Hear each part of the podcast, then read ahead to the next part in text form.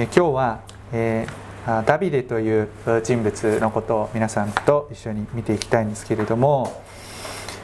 えー、ダビデと聞くと皆さんはどんなエピソードを思い出してまた、えー、ダビデ自身のイメージは皆さんどのようなものをお持ちでしょうか？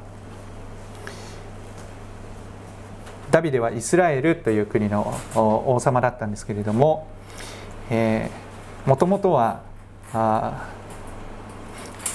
羊飼いの仕事をしていたわけですね、えーまあ、その時にあイスラエルの敵ペリシテ人の巨人ゴリアテをこう一人で倒したあお話ですとかまた王様になってからも、えー、王様になる前のそのサウル王に仕えていた時からえー、サウルは千を打ったがダビデは万を打ったとこう言われるほどダビデは勇敢な戦士でもありました、えー、またイスラエルの初代の王様サウルの側近として最初は仕えて、えー、いたんですけれどもそのあまりのダビデのその戦士としての優秀さに、まあ、サウル王は嫉妬してしまう。えそしてダビデを殺そうとして、まあ、ダビデはこう逃亡生活を余儀なくされたということがあります、まあ、大変な目に遭った人というイメージももしかしたらあるかもしれません。あるいはこうサウルの息子ヨナタンとの友情ですね。サウル王にはあ憎まれていたんですけれどもその息子ヨナタンとは本当に深い友情で結ばれていました。普通ならば次ヨナタンが王様になってもおかしくないところヨナタンはそれでもダビデが次の王としてふさわしいと思いダビデを愛し友情を育んでいた。ゴリ巨人ゴリアテを倒した、えー、サウル王に妬まれるほど強かった。またヨナタンとの本当に美しい友情物語、まあ、そんなイメージを持っているかもしれません。このようなエピソードを見るとダビデは神様に選ばれた本当に偉大なイスラエルの英雄としてこう名を残しているようにも思えますがしかし聖書を読んでみますとそんな英雄ダビデの一方でそのダメなところも包み隠さずに本当に赤裸々に記録として残してあるということがよくわかります。本当に英雄としてこう祭りたければそのような負の部分は隠してあ神格化しても良いところを聖書はあえてダビデのダメなところもこう残してあるんですね。そこにこう込められている、まあ、聖書の著者のもっと言うならば神様の意図は何なのかということを今日皆さんと一緒に考えてみたいと思います。ダビデはさまざまな功績を残しましたが一方で失敗もしました。例えばダビデは王になってその国の人口調査をしようとしたんです。これは、まあ、道徳的に見る見ても特に悪いということではないです。その人口調査をすること自体けれどもそれは神様の思いをこう踏みにじる行為だったんです。というのはその人口調査をしようとしたダビデの心の裏には自分がこの国の全てを把握して自分のコントロール下に置こうとするという思いが隠されていたからなんです。けれどもイスラエルというのは神の国であって誠の王というのは神ご自身なんですねなので建てられた人間の王というのは神様の代弁者に過ぎないけれどもある意味でダビデはその神様という存在を差し置いて自分がこうイスラエルの神王になろうとしたというところです。まあ、これは私たちの心の中にもこう潜んでいる誘惑なのではないかなと思います。自分がこう全てを自分が自分の人生が自分の自分が自分の人生の王のように私たちは振る舞っていますけれどもこの命は神様から与えられてそして私たちの人生の主は神様ですね。でももう全部自分で理解してこう自分でこう計画を立ててうまくこうことを運ぼうとするんですけれどもでも私たちは神様という存在を認めて神様にお委ねするという信仰を持っていきたいです。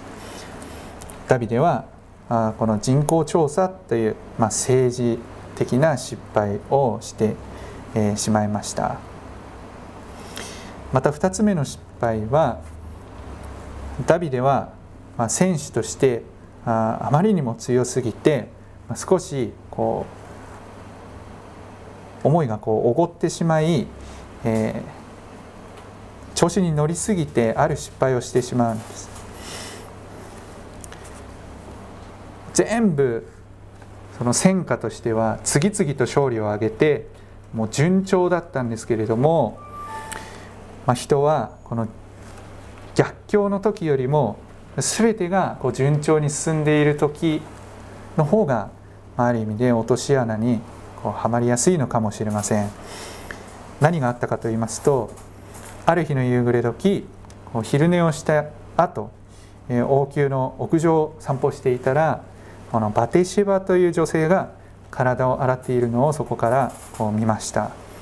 その女性はとても綺麗で、えー、ダビデはその女性を自分のものにしたいと思い、えー、まあ、今の言葉で言う不倫をしてしまったのです。その女性のご主人はウリアという人であろうことにダビデの部下だったんです。不倫自体がもうそもそもとても悪いことなんですけれどもダビデはなんとその不倫を隠蔽するためにその人を一番大変な戦場に送り込んで合法的に殺人を犯してしまうわけだったのです。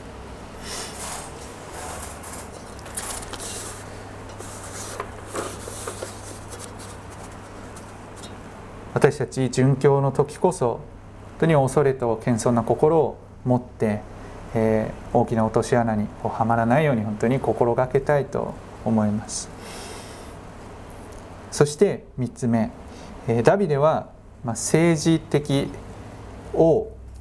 また選手としてとても優秀だったんですけれども父親としては、ま、失格だったんです。どんどんどんどん家庭が荒れていってしまうんですね。ダビデには複数の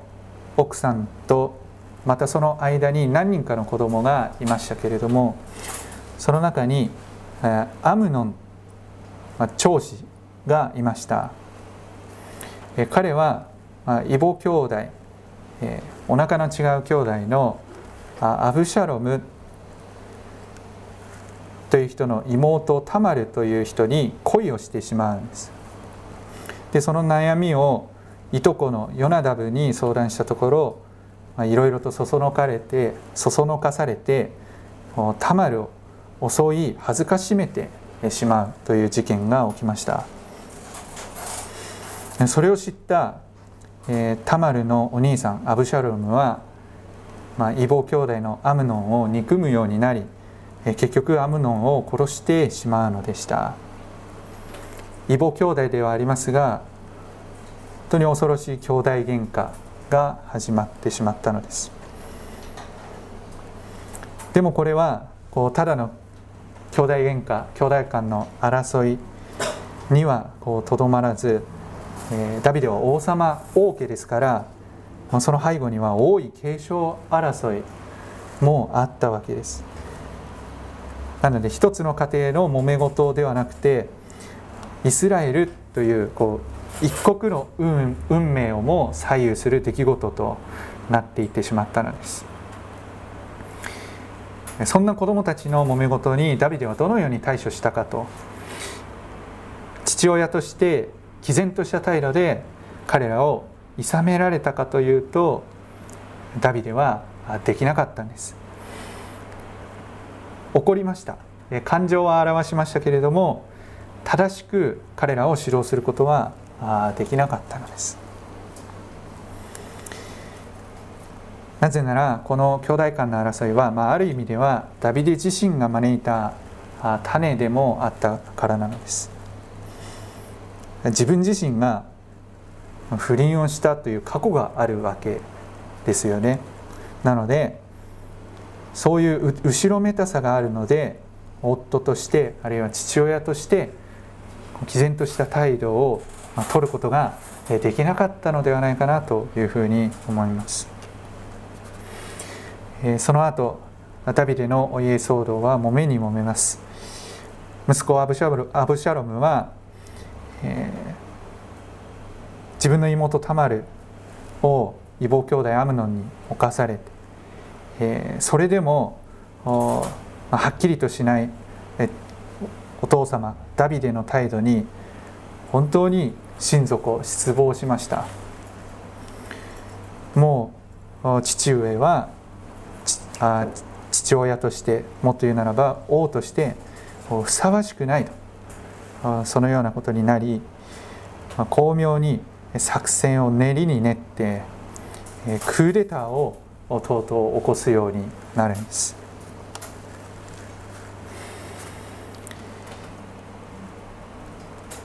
このようにしてダビデは決して人として完璧だったわけではありませんでした。それでもダビデは聖書全体を見ると神様の目にかなった信仰者だったと評価されているんですね。それはなぜでしょうか？いろいろと失敗することはあったけれども生涯を通して神様への信頼を貫いた人だったからなんです。たとえその一瞬一瞬失敗したとしても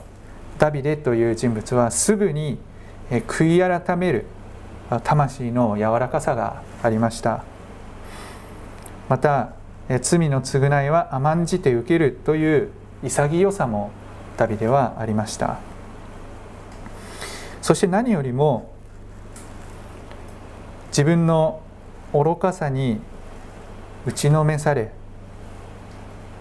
一方で神様の憐れみを待ち続けたそのような人物であったのです。御言葉の約束を信じ続けた今日お読みした箇所はちょうど息子アブシャロムにクーデターを起こされた時ダビデが取った行動その一部分を一緒にお読みしました。アブシャロムがダビデにクーデターを起こした時ダビデはどうしたかと言いますと逃げたんですね。反逆者を決して迎え入れることはせず逃げた。皆さんはなぜダビデは逃げるという選択をしたと思いますか？まあいろいろ理由はあると思いますが、まあ、反逆者であってもやはり、我が息子でありますから、え息子とこう殺し合うということはぱりしたくなかったという気持ちもあったでしょう。また、えー、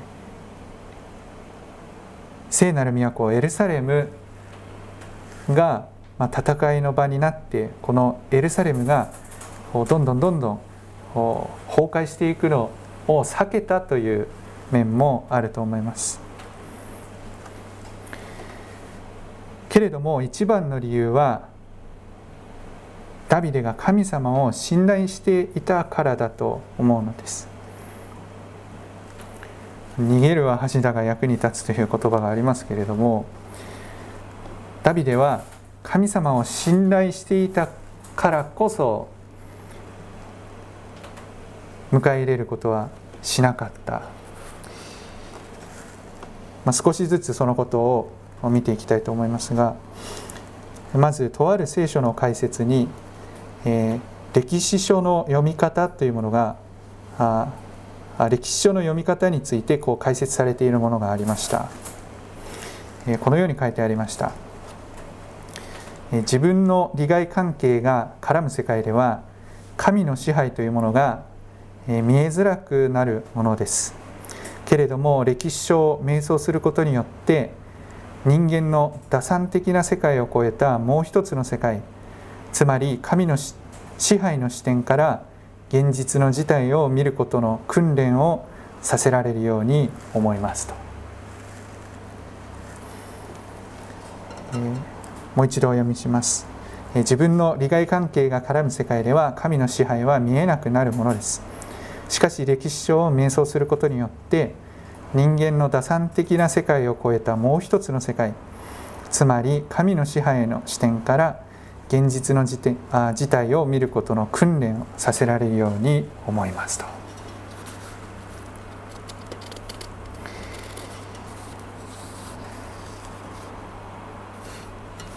私たちはこう置かれている世界で、まあ、不測の事態が起きると、まあ、動揺しますね。でそれになんとかこう対処しようとこう知恵を絞りこう焦りながらもこう行動をとっていくわけですよね。えー、こうコロナウイルスが流行り本当に感染者も増えてどうしよう。あいろいろ私たちは考えます。また、えー、本当に世界でこう戦争が勃発して、えー、私たちはそのような中で一体何をすればいいのかどうしたらいいのか、えー有名な政治家がこう殺された。私たちの心は本当にこの現実の世界において動揺して神様が、ね、おっしゃってくださっているその希望、えー、将来の約束から今私たちが生きている現実は本当にそこに向かっているのだろうかと不安になる瞬間ってたくさんあると思うもちろん私たちは神様の御言葉は確かでそのように実現していくっていうことを信じてはいるけれどもでも一方でこのリアルな世界に生きている中で神様はこう言っているのに今目の前で起きていることそこからどうやってこの神様のご計画にこうつながっていくのかっていうのが私たちの本当に足りない頭ではどうしてもこうつながっていかない。どうしてですか？こう思える瞬間たくさんあると思うんです。でも確かに神様の約束っていうのは確かでそしてそこに向かって進んでいってるんですね。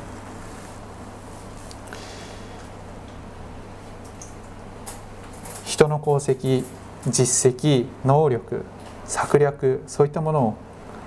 超えたあるいは人の欠点や弱さ落ち度あるいは強みでさえもう全部包み込んで働く神様の力それが歴史にまた私たち一人一人の人生に働いているのです。なので聖書を読む時に私たちはこう偉大な人物から何かを学ぶ、まあ、そういった側面もありますけれどもそれよりもむしろさまざまな人物さまざまな出来事の背後で働く神様の素晴らしさそれを知ることがとても大切なのではないかと思います。えー、さてダビデのことですがダビデはアブシャロムのクーデターから逃げる時にこのオリーブ山という山を登るんですね。もう一度今日の箇所をお読みします。ダビデはオリーブ山の坂を登った。彼は泣きながら登りその頭を覆い裸足で登った。彼と一緒にいた民も皆頭を覆い泣きながら登った。この泣きながら登ったというこの一節がダビデのこの時の状況と心情を表す本当に象徴的な言葉だなというふうに思ったんです。泣きながらというのはある意味でこの起きている状況の悲惨さ苦しさを嘆くまた自分自身の弱さ足りなさ不甲斐なさ。に本当に打ちのめされる。それがこの泣きながら。しかも裸足で。何も格好をつけることができない。裸足で。もう泣きながら。けれどもダビデは登ったですね。この登ったっていうのは彼のけれども私はあなたを信頼しますというその信仰の象徴だと思うんです。泣きながらでもダビデは登った。山に登るっていうのは聖書を読む時にこう山に登るっていう描写がいろいろ出てくるんですけれどもそれはこう神様を信頼して歩むっていうこととこう重なっているんですね。山を登るっていうのは神様を信頼して歩むっていう誠の表れなんですけれども涙すると同時に彼は山に登った。主への信頼という山を心を激しく痛めながらも登ったのです。信仰の道というのは決していつも平坦で舗装された道ではありません。時には何の準備もできないまま状況に振り回されながら実に複雑な思いを抱えたまま進まなければならない。ということがほとんどだと思います。それでもダビデのように泣きながらであっても裸足であっても歯を食いしばりながらであっても私たちは信仰の山を登っていきたいと思うんです。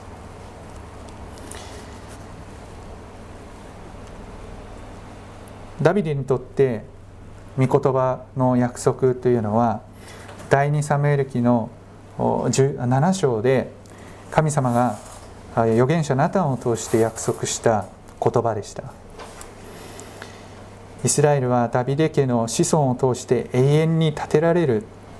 その約束だったんです。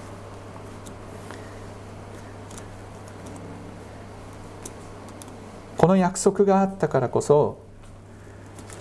どんなに多い継承多い継承の問題が揉めてもダビデは神様への信頼を捨てることがなかったのです。このままだったら本当にうちはもめであこの神様の約束自体こう実現しなくなってしまうんじゃないかと。人間の目ではこう見えたとしてもでも神様は確かに約束してくださった。ダビデの子孫が子孫を通してイスラエルが永遠に建てられる。実際にこの約束はダビデの末イエス様を通してこう実現されていくわけなのです。